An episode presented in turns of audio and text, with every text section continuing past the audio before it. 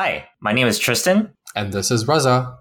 On today's episode of Loading Screen, we interview Zach Mumbach from A Wandering Band, the studio that brought you Airborne Kingdom. Airborne Kingdom is a city building and management game where you embark on a journey as a small kingdom to expand your population, research new technologies and buildings, and forge alliances with terrestrial kingdoms.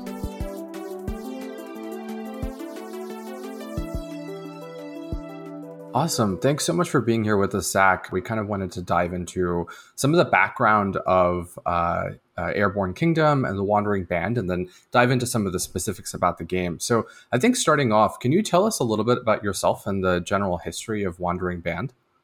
Sure, yeah. Um, so, I started making video games 20 years ago in the year 2000, I guess 21 years ago now. Uh, I started working at EA um, and that's kind of how the Wandering Band comes into play because we all met uh, while working at EA. So we all worked for a studio called Visceral Games that was located in Northern California.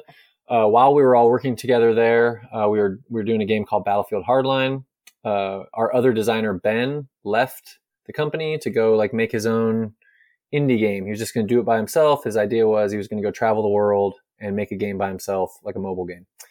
Uh, so he went and did that, and you know, he, he released the game and everything. It worked out. And then he was kind of looking at his next thing.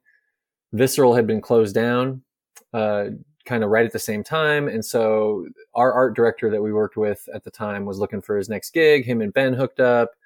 And then from there, the rest of us just kind of periodically joined. I was the last of the original four to join, probably like a year after they had all started. That's really awesome. How did you guys decide to to form your own studio as opposed to maybe joining like another indie studio that was already already going? Yeah, you know, in a way, we kind of did join another indie studio because of what what Ben had done, right? And and you know, I think just for for the rest of us, I think that the choice was more about you know, do we do something on our own or do we go to like another AAA you know studio? When when Visceral got closed, I had been at EA so long and I'd worked at EA as a producer and the way that EA works is like there's there's all these like sort of corporate you know processes and things you have to go through to get rid of a game and or to get rid of a game to get release a game and uh you know i had gotten like really good at sort of like working the ea way and knowing like you know sort of how to take a game from start to finish through ea and so, you know, when Visceral closed, I could have gone and worked at any other EA studio. I also had like other AAA developers that were you know recruiting me just be, and, and anybody that comes from a big studio like that is going to get recruited. I'm not like bragging about how awesome i am. It's just you know it's hard to like release games you know and it's it's hard to like work within these big companies and all the constraints. And so people that have figured out how to like navigate that are generally in demand. For me personally like i had kids and uh i just wasn't I was getting to this weird point in my life. You know, I started at EA when I was 18 years old. So like, oh wow, yeah, and I and I started modding when I was like 15, right? And so like for me, like game development was kind of all I knew. And so, you know, you get to this point where now I'm married and my wife is super supportive. And and look, even when I met my wife, I met her at 20, so like I'm already in. You know, so like it kind of it wasn't like oh, we had some life together where I was, you know, had a normal job. And then all of a sudden I started doing, you know, this crazy video game job. I was already doing it. So she was used to it and, and, and cool with it. It was when I had my first kid. And then you just start to realize like, hey, there's more to life than work. It's not necessarily more to life than video games, just work in general. Right. And, and you start to look around at like, you know, just how, how the income at the company is distributed, who's making what, right. And, and just realizing that like, you know, there's people at that company that are working less hard than me and making way more money off of my work. Uh, and so I left the industry completely. I went and got like a normal nine to five job. And then these guys started this thing up and had like a demo, you know, and they're like, Hey, would you mind like checking out our demo and like, you know, give us some feedback? And that's what looped me back in was I played their demo and my feedback was like, Hey, is there any way that I can like be a part of this? Like, do you guys need money? I can invest you know like just how can i be part of this? And then slowly i started like getting more involved and taking on like more ownership until the point where it was like okay i need to quit my like normal nine to five job and, and be back to making games again. So i guess it's a long answer but like it wasn't really like a plan you know? It just kind of yeah. circumstances just worked out for me at least. I think the other guys all had this plan of like yeah you know ben specifically was like i'm gonna go indie I'm gonna like work the hours I want to work. I'm gonna you know travel while I work. And then Fred, who's our lead engineer, he loves to travel, so he was like, yeah, you know, let's make games that we can make on laptops, and that way. Hmm. We can just we can make them from anywhere and kind of always be on vacation, right? And that was kind of the idea behind it. That's awesome. Yeah, no, thanks so much for that like super thorough background. Um, Tristan, do you want to maybe take some of the the genre questions? Yeah.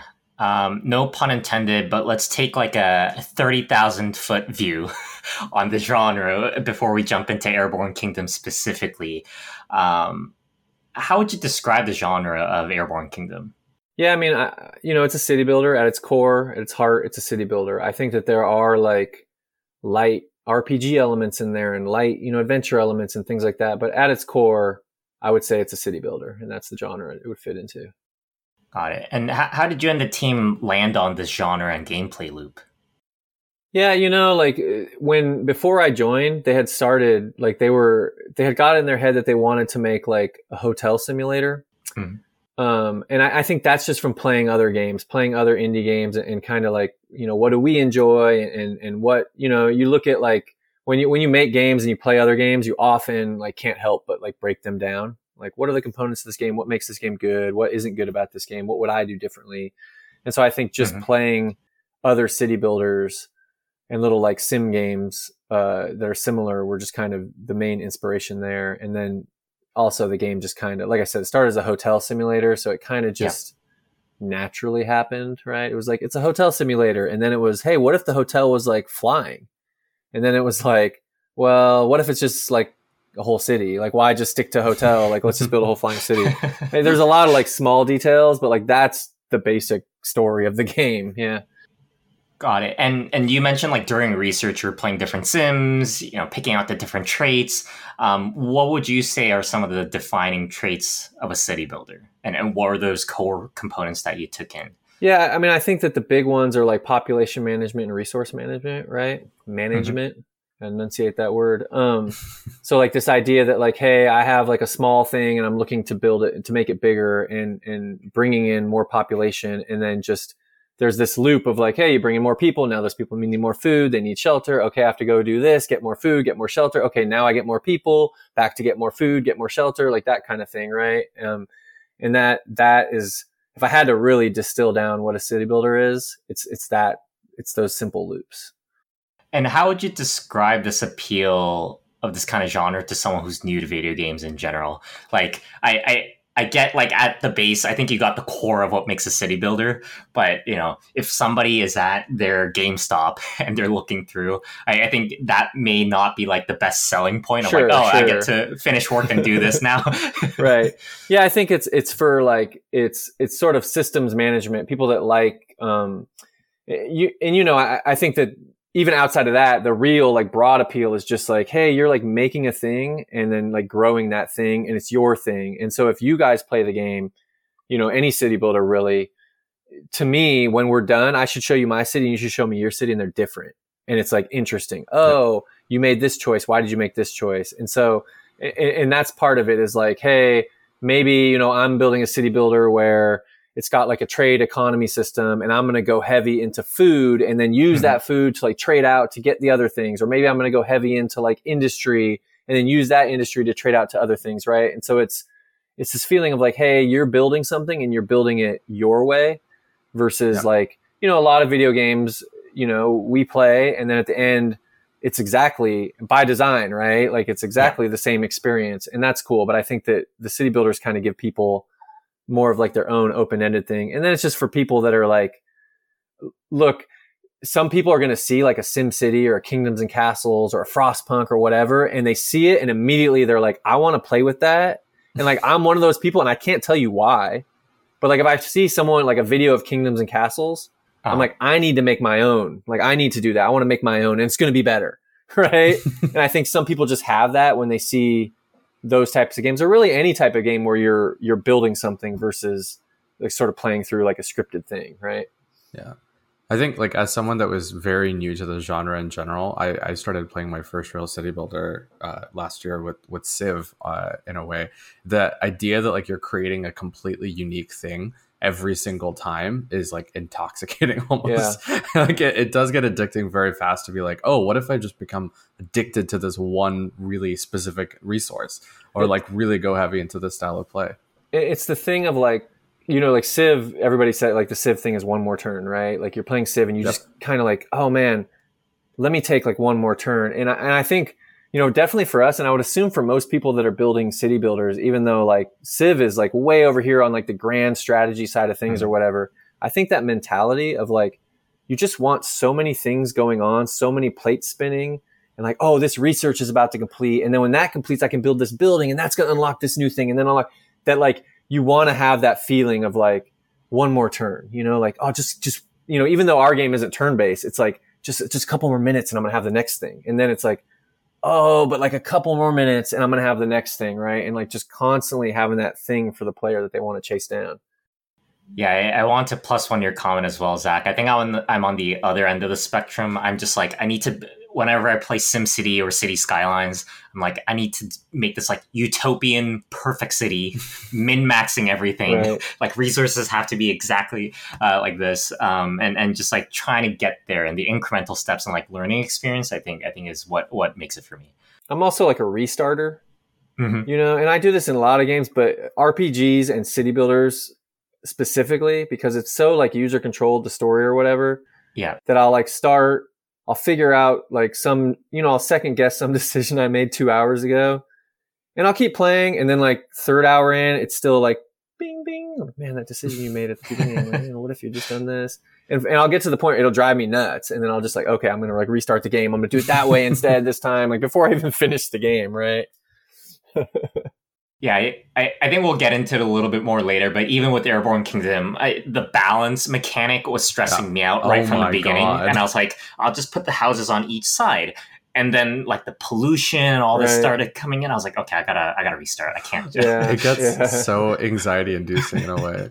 I had one follow up question on that. I think like one defining trait of, of city builder games is of course like this idea of having a ton of mechanics and like complex mechanics that are going about all at the same time.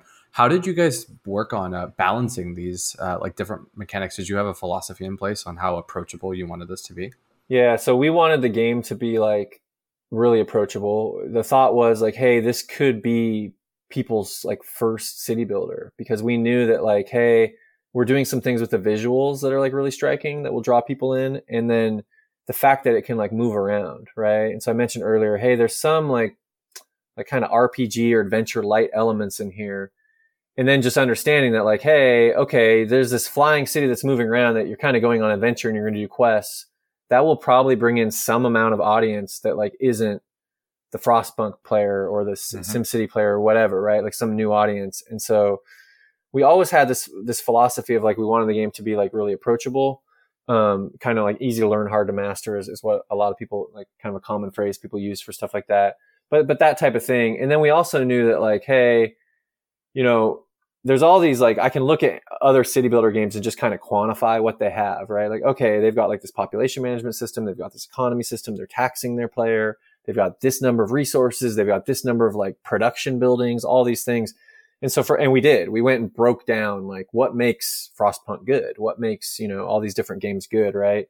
And then we kind of had to look at, okay, like we have our formula and like a lot of our formula is like the city builder classic city builder formula, housing for people, food, mm-hmm. water, mm-hmm. you know, but we also have this, this balance right? like you've got to balance the thing. We also have this thing with propulsion, right? You've got to move around. And then we also have this thing where it's like, hey, we don't, we're not so in control of the resources because the player could go anywhere in this world and the resources available, you know, could be different.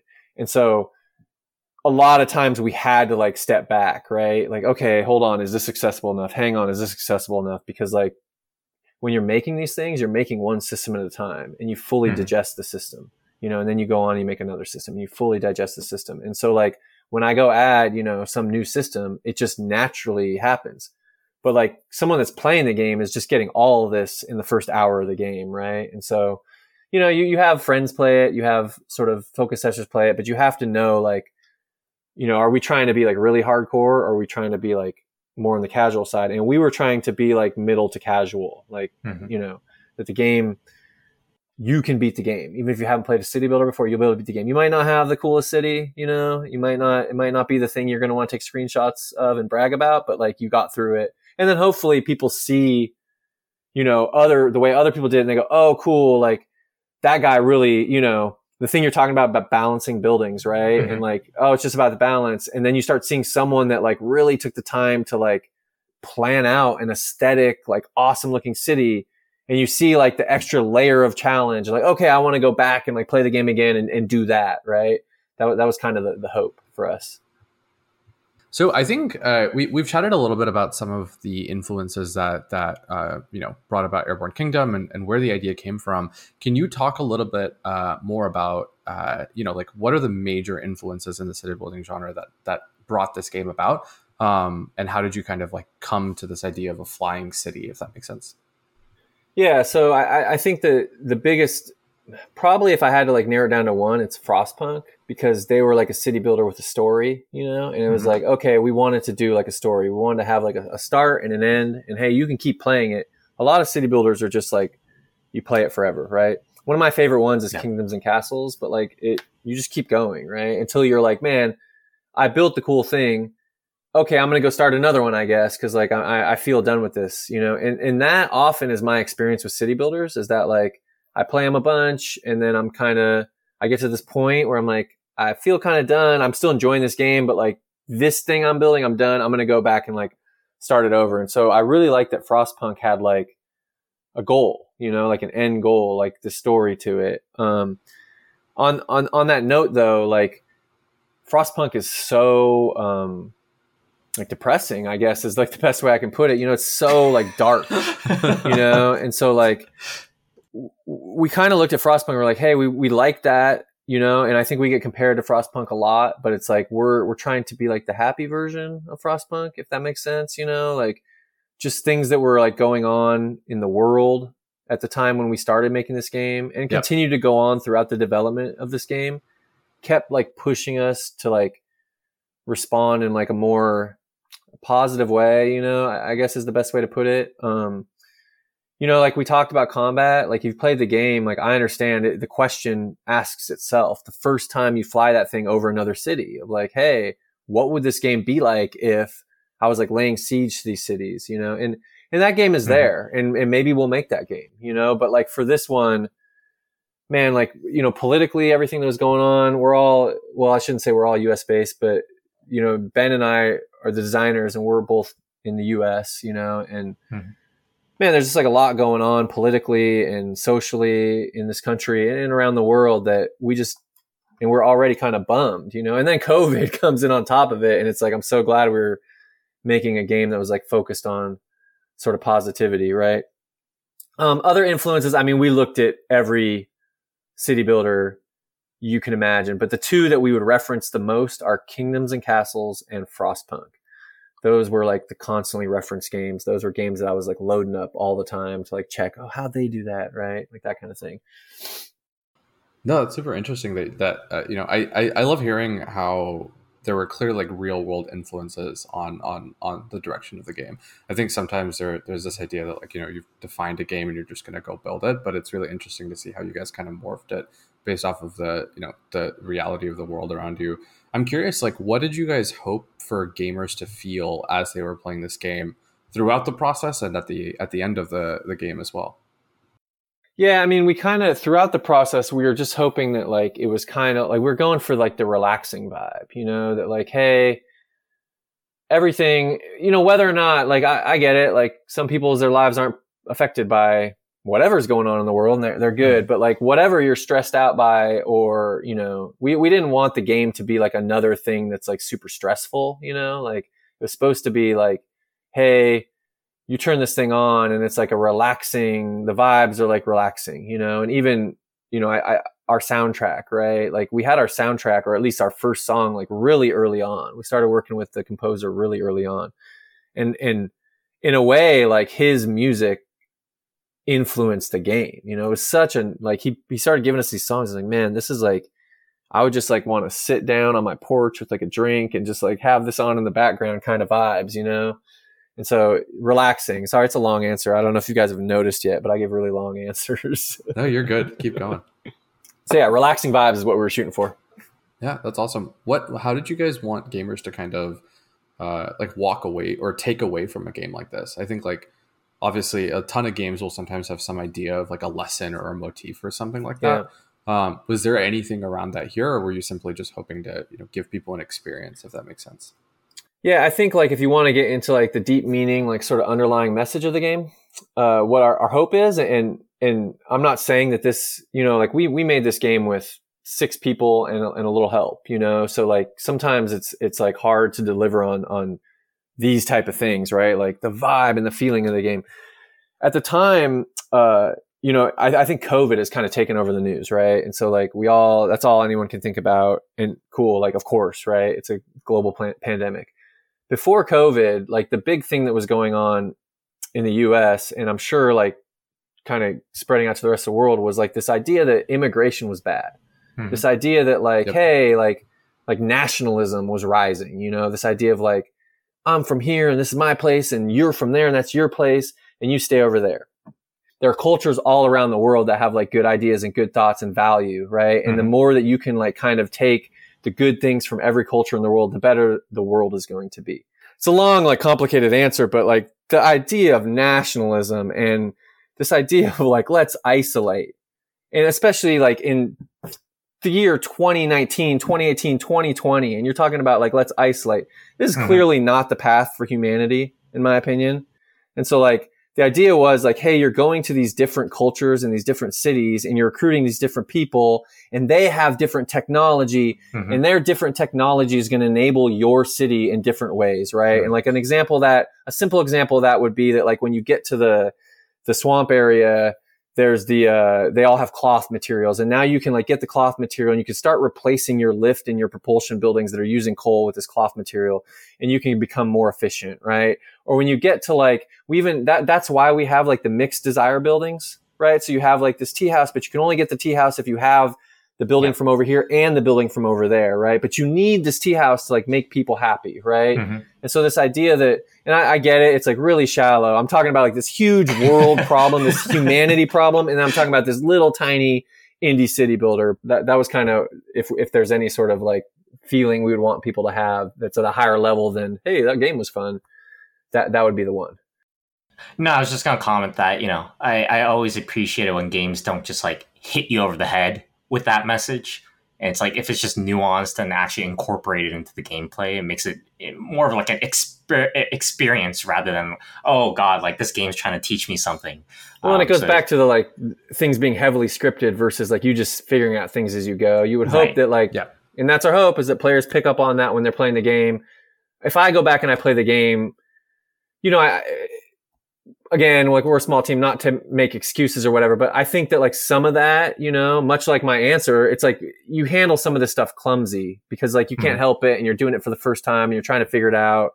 And so it's like, and you don't want to like hit people over the head with it to your point because then it's like, we're just like some dudes making a video game. Who are we to be like on our high horse, you know, and, and you know, it's like I can criticize people for this, but it's like I have my own faults. We all do. Right. And so it's not meant to be like, you know, wagging the finger at people as much as is like just maybe meant to like spark a thought of like, yeah.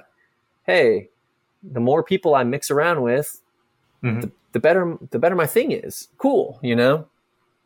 Yeah, I think the game does a really good job of, of, exactly as you said, ingraining it into the systems that are in play, right? Like there's no there's not really any element of competition. It's purely collaboration the the entire time and you're just working to kind of like literally build the best city possible for the good of everyone as opposed to focusing on like oh i'm trying to beat x y and z which is the basis of a ton of other strategy yeah. city mm-hmm. builder type games for sure it was one of the things we talked about too like specifically violence like this idea that like you know this is it's not earth right this isn't like oh this game takes place on earth right it, it's a fantasy world or you know a long time ago in a galaxy far far away type of thing right like it's not it's not here. And so the idea was like, hey, what if there was like this place where you had like people, whatever they are, you know, they're, are they people? Are they creatures? You know, we never, they're kind of like generic looking little guys that walk around, right?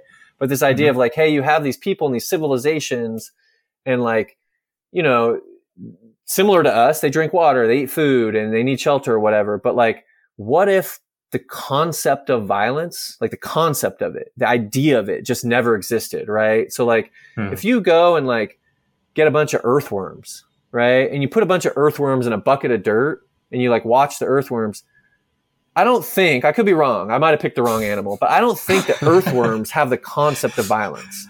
I don't think that an earthworm is like, oh, this soil over here doesn't have as many nutrients as that soil. I should go attack that other earthworm right. and take their soil, right?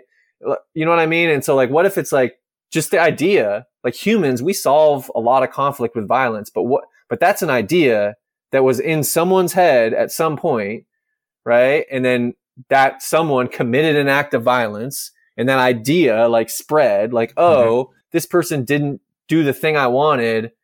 I can like hurt them or kill them to get like the thing I want. It's such a like human, like earth, like, you know, it's intrinsic to like our existence, this idea of violence. But like, what if it just didn't exist? What if like no one had ever had the thought? Like, and, and that's kind of weird, right? It's really weird for us to think about as humans. But it's like, what if they just didn't, you know, I've been asked a bunch, like, hey, wouldn't it have been cool if like the cities on the ground were warring with each other and all that? And I'm like, yes, again, like that could be a cool game. It's not this game though, right? That idea doesn't exist in this game. Um, one one more question about the game mechanics before we get to the next section. Um, I I feel like the kind of the unique factor of this game is the movement of the city. It's like a new directionality that yeah. really isn't in any other city uh, management games. Um, how did you and the team kind of incorporate that? Like it, it, it sounded like it, it was started as a hotel management and then it eventually became a city in the sky. Like I, I, I really enjoy how a lot of the resources and thinking and planning actually has to do with the city moving. Mm-hmm. Um, so maybe just inspiration on on how that came to be and, and how you're able to balance some of the mechanics across the two. Yeah, that came really early, and and you know they they had the idea of moving before I joined, so I'm going to mm-hmm. do my best to like make sure I I've I've heard the story many times. We've talked about it many times, but essentially it, it, it came really naturally. It was like, okay, we have this thing floating above the city. Okay, we need resources. Okay, sending planes down to get resources is cool. Okay, we'll put some food here. We'll put some water here. We'll put some wood mm-hmm. here, and then it's like, well, what if we put something over here? It's like, oh, the planes have to fly farther, and it's like, well, what if we put something even further out and even further out. And then, and then, you know, it's like, oh, let's just like let the thing move. You know, of course it's flying. Why wouldn't the thing move? And then that, that flips a lot of like typical city builders, that strategy of like, you know, often the way a city builder works is like there's a city center and there's a bunch of resources around it. You kind of mm-hmm. deplete those resources, build the city up, and you have to like send workers out further, or yep. you're building these little outposts to like gather resources to bring them back. And so it's just like hey, that's a cool just gameplay thing to kind of flip that, you know, where it's like you're going to the resources. Um, yeah, that that's that's the basic answer. Um, let's jump into kind of the development process, working with the team, and maybe some of the development experience here. Um, I, I, think you talked about the team a little bit, but maybe if you can walk us through how the team is structured, what the process looked like. I know uh, you, you, mentioned that EA they they had this like template you followed. Yep. Um, was it a little bit more freeform? Was it a little bit more structured? Uh, some details there would be would be great. Yeah. So essentially, like we have you know, we started, they started with three people. I was the fourth. We ended up adding like two more full time employees. The way it really breaks down is we have two engineers uh, mm-hmm. uh, that are doing like the technical work. We have two designers. Um, and, the, and design, by the way, doesn't, for people listening that may not know, it's not like just writing documents. That is part of it, but it's also like actually working in the tool. It's the engineers basically develop the tool, but you're the one that goes in and like kind of fills out the values and, and makes it work, right? So it's working very closely with engineers. And then we had two artists. Um, and then in addition to that, we contracted out. So we contracted out for audio. We contracted out for some like stuff that we we needed, but wasn't like a full time job, right? So for instance, mm-hmm. we needed like a bunch of UI icons, right? But we didn't. We wouldn't have had something anything for that person to do. We knew that was like two months of work, and so we kind of treated the contract stuff. We wanted to be very upfront about anything that wasn't like, hey, there's a future Mm-hmm. It's very like, hey, we need this thing and it's going to take this long and that's it. And, and, you know, maybe someday we'll be in a position where we're hiring, but that's not, we're really small right now. Um, and so, you know, the core team, and now we're at five. It's or six. Yeah, two artists, two engineers, two designers, basically. And then anything else we just hire out for. Um, we're all remote. Uh, we are built to be remote from the jump. Uh, the whole philosophy behind the studio, and that's why we're called the Wandering Band, is like you can we make our every game we make we can make it on laptops. They're really high powered laptops. We spend a bunch of money on our laptops, but still, still right laptops. Um, and so the idea is like you can work from wherever you want. Uh, when there's not a global pandemic, we try to get together two or three times a year. Uh, we just like rent an Airbnb and do like a week long kind of like game jam type thing where it's like there's just some features that like it's better for us to just sit together and hammer it out, you know, over the over the same computer. Um, and, and then you know, beyond that, you know, I, I think that we've just been kind of going with the going with the flow, right? It's like, hey, we know we want to make a remote team. We know we want to work this way. We did end up using a lot of, you know, like I, I think that I was a producer at EA, so I was in mm-hmm. charge of like organizing running teams, and I think that that paid off a lot on this. We were able to like come in and like, you know, I just use like basically the methods I learned at EA as far as how to like actually quantify all the things we need to make for the game, to document all those things, to then like manage week to week, like who's doing what and in what order they need to do it and who needs to work with who and what extra contractors do we need to come in and like, and when's the best time for those people to come in. Um, it was very important to us to like hit our, our date generally, not like mm-hmm. some exact day, but just like, to not do one of those like five, six, seven, eight year projects where it just seems to never end, you know? Especially we got funded by Epic uh, pretty early on and you know, they have a lot of money and so like you can kind of like go forever, you know? It's like it's that that idea of like, hey, we had nothing, you know, and now we have this like funding and and it's very like hard to resist like tripling the size of the team and like you know, kind of we had just before we got the funding, we had just gone through the exercise of scoping the game, which is like, mm-hmm. hey, here's the stuff we can do and we know we can do. Here's like some stretch goals and here's some stuff that it just ain't gonna make it. And then you get like a big company like Epic that says we want to pay for it, and it's really hard not to look at the pile of like this isn't gonna make it stuff and be like, yeah, put it all back on. Like we'll just spend all this money, but what would happen is we would have like not had a great future as you know, it's like our first game would have been way late, right? So that's not a good look you know, we would have spent every penny they gave us on it, which isn't smart for the business side of things, right? So a lot of just like kind of controlling our own impulses, right? It's a lot of like, hang on, guys, is this like, do we really need to go that crazy? Got it. And and I think you brought up a couple things already, but what do you think were some of the biggest challenges that your team ran into? Yeah, the biggest one is cheesy as it is, is like to say is COVID because like mm.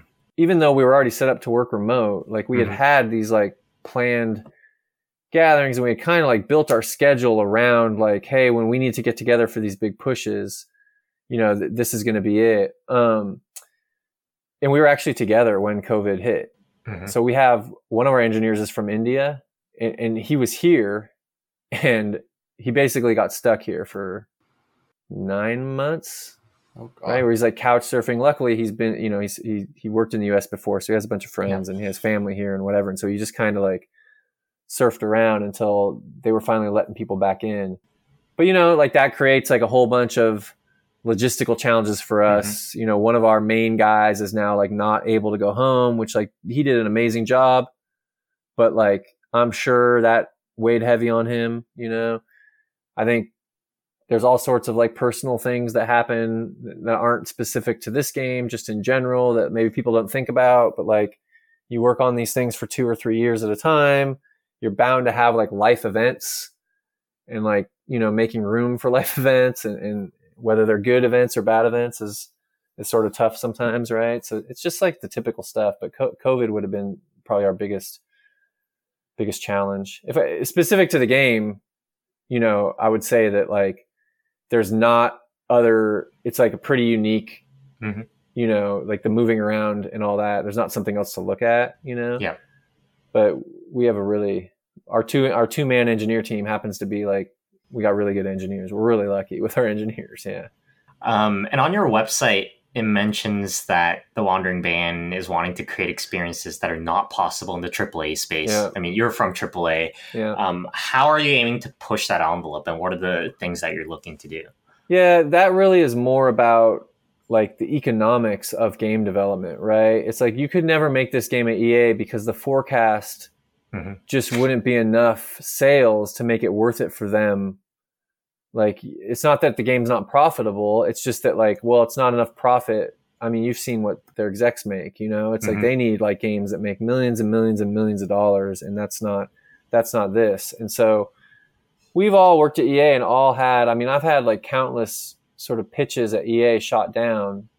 It really because and they make it through. You know, the way that works at EA is you kind of like take, you know, so I have a game idea, I go to like the guy in charge of my studio, I pitch the game idea and he's like, "Okay, cool, this would be a cool game to make." They'll go to like corporate and then you end mm. up pitching. And really what happens first is like the creative part of it. You know, you pitch like, "Hey, this is the game" or whatever. And I've been through that part like four or five times at EA. And then what happens next is like the business part of it. So after like you kind of get someone high up for me, like at the time was Patrick Soderlund, right? So I pitched Patrick Soderlund. He's like, this is a really cool design. Like really like this idea. And then they bring in like publishing Mhm. and then publishing is like, oh, we can't sell this, you know? Uh, and then it's like, okay, it's dead, right? Like games just die like that. And so, you have to like it's not just about like making the case to make a good game it's about like, making the case of like this is how it's going to sell it's about making the case of like this is how we can monetize it beyond the sales of the game right like i was pitching a game where it's a first person shooter and uh, the execs asked me well what's your version of fifa ultimate team Oh no! it's like i don't know dude i'm not making fifa yeah. right? And I don't think that way anyway. It's like not Yeah. like if I had some system that's like, oh, it's this online card game that I thought of for like a cool design reason is one thing, but like we're just thinking of it for like monetization, right? So this is more about like, hey, we can like make experiences that we want to make without having to like go through that. Like you're never going to see like Mhm. certain games made by those big companies, you know, like Activision is not going to like not make a Call of Duty next year for Yeah. the opportunity to make some city builder. You know what I mean? Like there's no way because, and I get it. They're a big business. They're a publicly traded company. They're sitting there going, Hey, every year we sell X numbers of, you know, this game. Like we know if we make another one next year, we will sell somewhere around X. If I go, Hey, here's a game that no one's ever thought of or like, it doesn't, it's incomparable. I'm not saying Airborne Kingdoms is incomparable, by the way, but let's just say I'm a genius and I thought of some game like some new genre defining game, right? Like the, the executives at Activision or EA, that's going to scare them because there's Mhm. nothing for them to look at and go, oh yeah, these games do really well. And, you know, these games do really well, really well. Perfect. You know, it's like, and, and- that's really, they have to be like, like followers. Like they have to do things. Another example, Dead Space remake. They just announced Dead Space remake. There's no way that EA remakes Dead Space without the RE2 remake doing so well. Mhm. That's exactly what happened. They saw the RE2 remake and they're like, oh, that's a thing you can do and it's like viable and people will buy it. Do we have anything like Resident Evil? We sure do. we have Dead Space. Let's do it. The reason I know they wouldn't do this is because I worked at Visceral and we pitched exactly that in 2017. Exactly. Or no, I'm sorry, 2015. Yeah. Exactly. Like, hey, we'll remake Dead Space, better graphics, clean up some of the epic moments, add a little new story element, you know, like literally what they're pitching now. Right. Right. And, and, and I get it. Like they go, why would we do that? We can't make money on that. Now there's an example of how to make money on it and they're all for it. Right. That's the problem with working at AAA as like a designer or creator. How did you um, when when you were in the process of like brainstorming a new game idea or or like something that you wanted to build? Were you actively thinking about all of those different next step business considerations? And how did you like make sure you weren't compromising the vision of the game uh, for the sake of those you know business purposes, if that makes sense? Yeah. So you're asking for on Airborne Kingdom.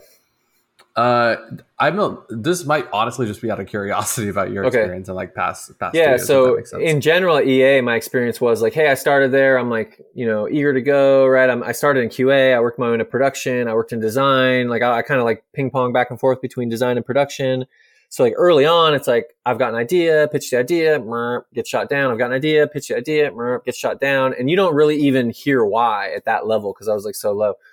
So it wasn't until I got to like start being the one in the room pitching the game that I realized, oh, they're like it's dollar signs, right? Like they're immediately thinking about the money, and so then you know I started thinking about that as I would like you know pitch pitch designs or whatever. Like you know and i wasn't pitching a new game every year. Like once i'm on a game i'm like my nature is like that game becomes my life for mm-hmm. until it's done and like i'm trying not to think about you know these other things or trying not to think about what's next or whatever right um so yeah it, it it sucks like it just sucks it's like this because i'll never naturally think about it it's just like an extra thing that pops in my head when i'm like i think about the idea and i get really excited and then I think about how do I present this idea? Right. And then that's when I get bummed working there.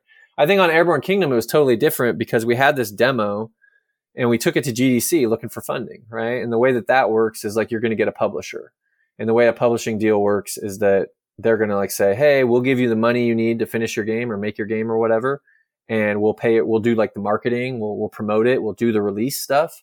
And then, you know, when the game comes out, we'll split revenue. Right. Uh, and generally, you know, the way it seems to work, we got like a dozen offers on Airborne Kingdom. So I can confidently say that like the way it worked back in 2018 was like most of them want to recoup their investment and then split, right? And that mm-hmm. split is like 30 70 to 50 50. And when 30 70, it's usually the publisher's getting 30 and you're getting 70, right?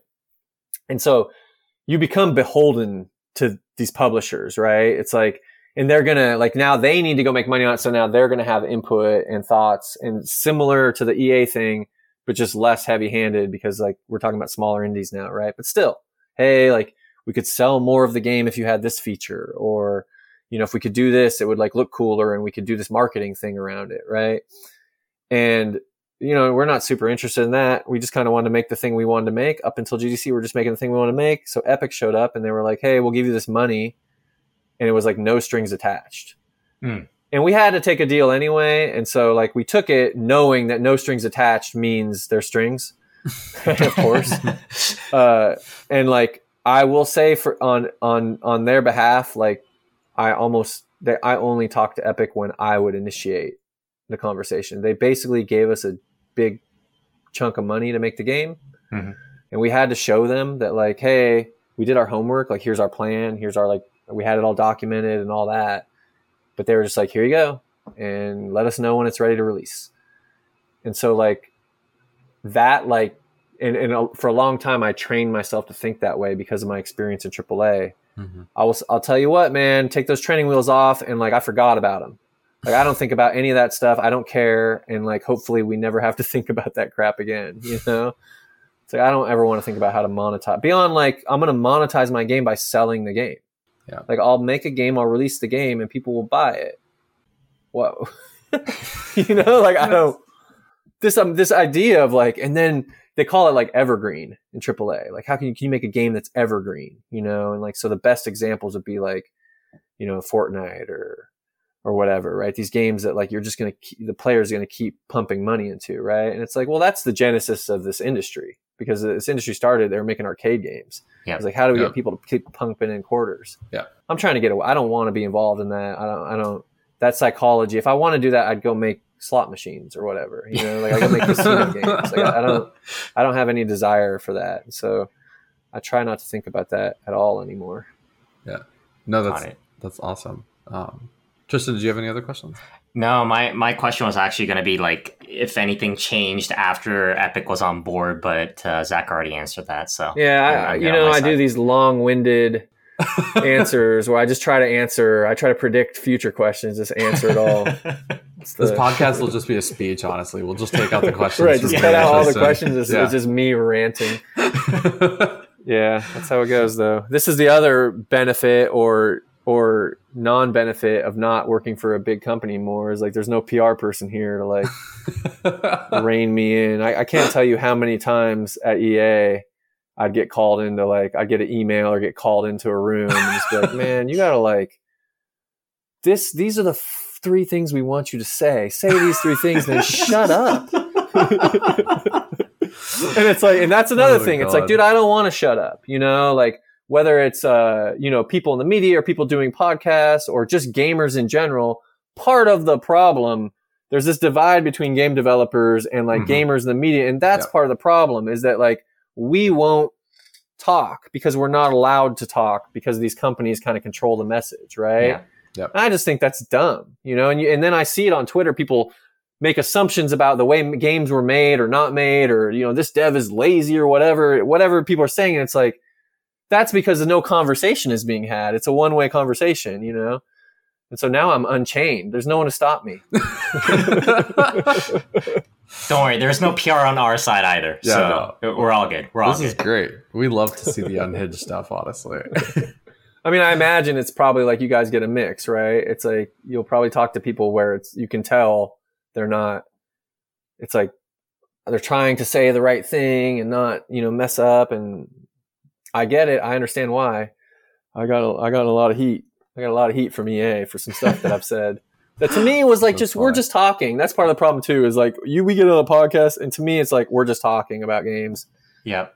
And you know, I, I get it. That's not the way everyone sees it. I think folks have been pretty genuine um, on on these recordings, so we, we appreciate it. Um, That's sweet. Yeah. Yeah. Awesome. We do have some leftover time if you want to plug the game or the studio or anything else. Sure. I mean, I don't have anything going on. I got leftover time all day. Um, the game is Airborne Kingdom. It's available on the Epic Game Store. We have a website, airbornekingdom.com. Uh, we're working on consoles. We'll have consoles out uh, hopefully this year. Uh, we're working we're working hard on it right now. You know, it's it's uh, consoles are hard. Turns out. oh god. Which consoles are you guys doing? Uh, we're doing uh, the Switch, uh, PS4, PS5, Nice. Xbox One, and then whatever the Xbox Two. The What, what is the Series new one? The Is it Series Okay, so that's the deal now. It's like Siri. ah, man, it's so confusing. It's like Yeah, there's too many names. I think they should just gone like because it was 360, so it's like well you got to go from there, you know. So now it's 720, and then it's like the Xbox 1080 or so, I don't know, right? Like Battlefield has the same problem going on, where it's like there's Battlefield 1942, and then there's Mhm. Battlefield 2, and then there's Battlefield 3, there's Battlefield 4, and then there's Battlefield 1, and then there's Battlefield 5. It's like what's going on here, man? This is, by the way, this is what happens in marketing. Meddles too much. It's like you start naming things for like right now. If we name it this, we can sell a bunch. And it's like yeah, but like the last one was four. How is this one one? It's like well, it's World War One. It's like well, why is the next one five? That's World War Two. That's why I have uh, so much respect for Sony for restraining Yeah. themselves and just going with the It's number scheme. Because like so Nintendo simple. and Microsoft are just going off the rails all the time. yeah. The Mario Mario Kart is another one that like it is numbered, but like people don't know the numbers or whatever. Yeah. So my son, who's seven, he called because we had it on Wii U because I had Uh-huh. the Wii U because the Wii U was actually an awesome console that people didn't know. And then it's the same Mario Kart on the Switch, but like they call it like Mario Kart 8 Deluxe Edition or Right. whatever. Yeah, yeah. My kid's seven, so he doesn't understand like how names work yet. So like he can never just say Mario Kart. He's never like, "Hey, Dad, do you want to play some Mario Kart?" We only have the one Mario Kart. I mean, that's not true. I have the other ones, but he's never seen them. He only plays the one Mario Kart. But when he wants to play Mario Kart, he says, "Hey, Dad, do you want to play Mario Kart 8 Deluxe Edition?" and it's like, I, I think about correcting him. I did at first. Like, you could just call it Mario Kart, but then realizing the way that like all these you know console manufacturers and game makers number their stuff, it might be a good I'm thing, like, honestly. you should just say the full Just name and learn name, to say yeah. the full name because I don't know what it's going to be like when you know 20 years from now, man. Oh my god. So yeah, I give it to Sony for keeping the number system. I appreciate that, and we'll always know PlayStation Five, PlayStation Six, PlayStation Yep. Seven. Yeah. Oh god. Awesome. Well, thank you so much for your time today, Zach. Yeah. This was a lot of fun. This was the most fun interview we've had. Yeah, cool. plus one. Wow. This is great. I love it. That All usually means I'm gonna. When usually when people say that, that means uh, that PR or marketing is going to email me the next day upset. but I don't have to worry about that now. That wraps it up for this episode of Loading Screen. Uh, Loading Screen is available on Radio Public, iTunes, Google Music, Stitcher, Podbean, and all of your favorite podcast directories. If you enjoy this episode, please take a moment to subscribe, review, and share it with your friends. We're also on social media as Viewport Gaming on Twitter, Facebook, and Instagram. Loading Screen is part of Viewport Gaming, a game gaming website that provides a look into video games through reviews, features, and podcasts. You can find all Viewport content at viewportgaming.com. And as always, I've been your host, Tristan. And this is Reza. Have a good one, everyone.